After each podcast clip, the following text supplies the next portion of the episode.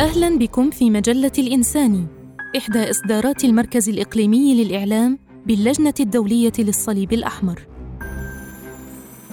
المقالات الصوتية قوة الكلمات مصطلح الإرهابي وأثره في العمل الإنساني بقلم ألان بولسنسكي باحثة متخصصة في القانون الدولي الإنساني تعمل الآن في مشروع التعليقات المحدثة على اتفاقيات جنيف. بصوت صفا زياني.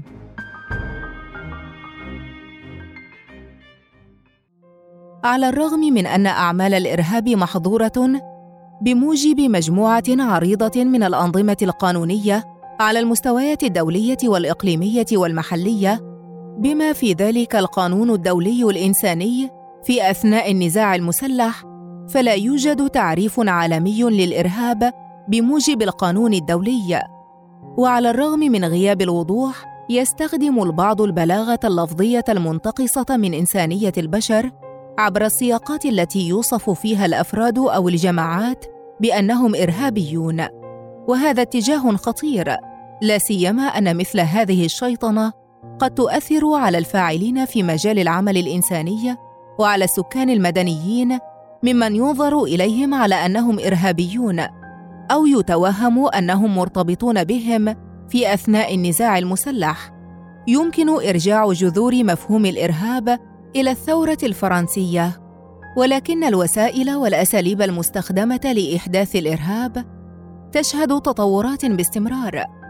واليوم يتسم الإرهاب بأنه ظاهرة عالمية رغم أنها تحدث في زمن الحرب وأوقات السلم.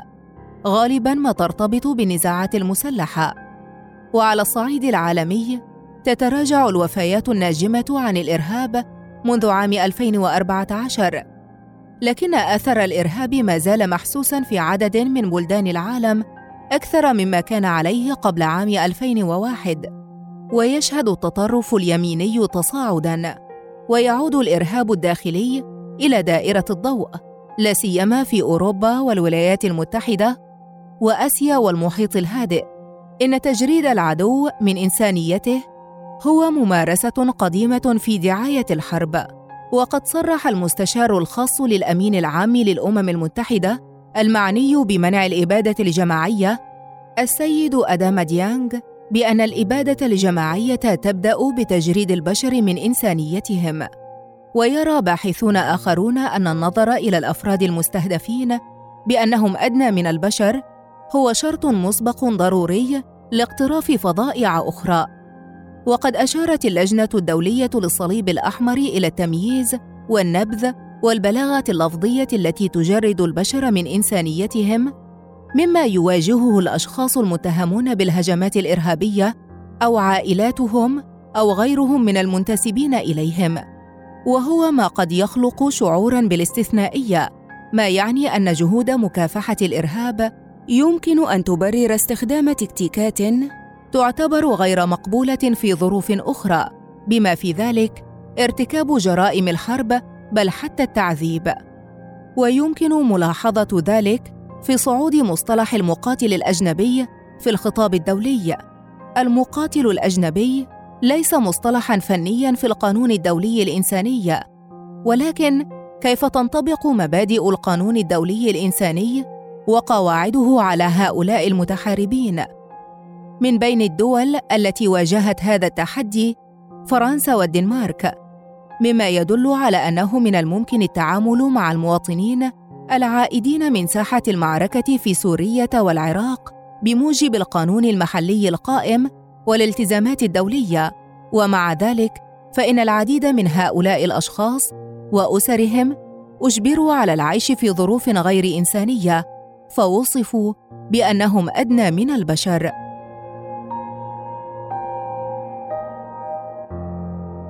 الدروس الصعبة المستفادة من الحرب.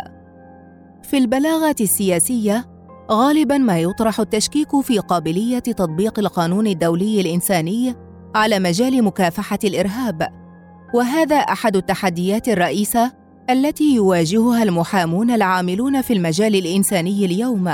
وغالبا ما تشير السرديات المتعلقة بمكافحة الإرهاب ضمنا بل وصراحه إلى أن هذه القواعد لا تنطبق ولا سيما فيما يتعلق بالاحتجاز أو استخدام القوة المميتة لأن التهديد كبير جدا أو لأن العدو مخادع للغاية. هذه قراءة ساذجة للقواعد المنطبقة في الحرب والمواقف المتطرفة الأخرى.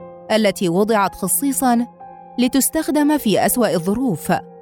وعندما تهيمن المشاعر على صوت العقل وعلى وجه الخصوص سعت اتفاقيات جنيف لعام 1949 التي جرى التفاوض عليها بعد الحرب العالمية الثانية بين البشر الذين نجوا للتو من حرب وحشية إلى تكريس بعض الدروس الصعبة المستفادة من المأساة لمنع تكرار هذه المعاناة في المستقبل وبما أن المجتمع الدولي يكافح ظاهرة الإرهاب المروعة فمن الضروري مراعاة هذه الدروس والاعتراف بوجود حدود لما يمكن وما ينبغي عمله لمكافحة هذا التهديد. علاوة على ذلك عندما لا تمتثل تدابير مكافحة الإرهاب للالتزامات الدولية فإنه قد يثبت ضررها. وتقوض مصالح الدولة على المدى البعيد وتغذي التطرف بدلا من محاربته.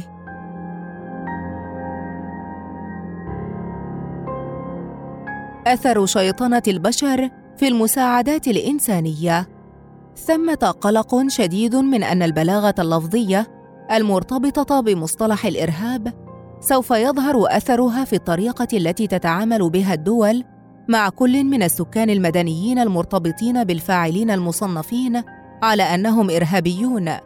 وكذلك العاملين في المجال الإنساني الذين يسعون إلى تقديم الحماية والمساعدات المنقذة للحياة للمحتاجين. وردا على تهديد الهجمات الإرهابية اتخذت الدول والمنظمات الإقليمية والأمم المتحدة تدابير عديدة تستهدف مرتكبي الأعمال الإرهابية. وفي أثناء سعي الدول إلى تحقيق الهدف المشروع المتمثل في كفالة أمن الدولة يجب على الدول الحفاظ على الضمانات التي تحمي حياة الإنسان وكرامته المنصوص عليها في قواعد القانون الإنساني الدولي السارية والقانون الدولي لحقوق الإنسان. وهذا يشمل القواعد التي تحمي المدنيين الذين يعيشون في الأراضي التي تسيطر عليها الجماعات التي وصفت بأنها إرهابية وحق هؤلاء المدنيين في الحصول على مساعدات إنسانية وطبية بحياد ودون تحيز. إن تصنيف جماعة مسلحة من غير الدول على أنها إرهابية يعني أنه من المحتمل أن يتم إدراجها في قوائم المنظمات الإرهابية المحظورة لدى الأمم المتحدة والمنظمات الإقليمية والدول ويجب تحقيق التوازن بعناية بين الأهداف السياسية لمجلس الأمن الدولي ومتطلبات القانون الدولي. بما في ذلك القانون الدولي الإنساني. إن تأثير تدابير مكافحة الإرهاب في الأطفال هو أحد المجالات التي تسلط الضوء على التوتر بين الاعتبارات الإنسانية والأمنية. وقد يبرز في السياسات التناقض في كيفية التعامل مع الأطفال المرتبطين سابقا بالجماعات الإرهابية. كما يقع الفاعلون في مجال العمل الإنساني في مأزق إذ عندما يواصلون الإشارة إلى بواعث القلق بشأن القيود المفروضة على المساعدات المقدمة من أجل مكافحة من يوصفون بالإرهاب قد تكون لها عواقب غير مقصودة وقد لا تتوافق مع المبادئ الإنسانية. بل يخشى البعض من هؤلاء العاملين في المجال الإنساني من الملاحقة القضائية بسبب تقديمهم المساعدة المنقذه للحياة لمن يوصفون بأنهم إرهابيون.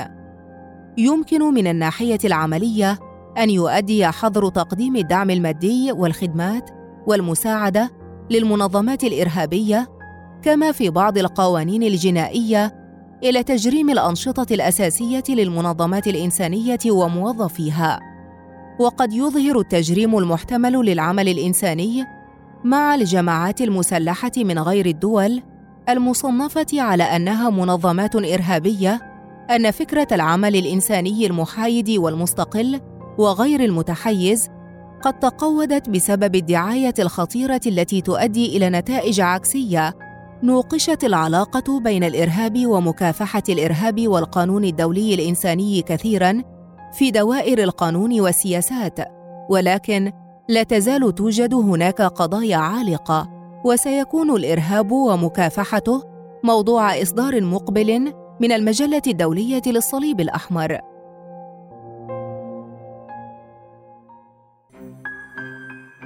شكرا للمتابعة. للاستماع إلى مزيد من المقالات زوروا الموقع الإلكتروني لمجلة الانساني blogs.icrc.org/الانساني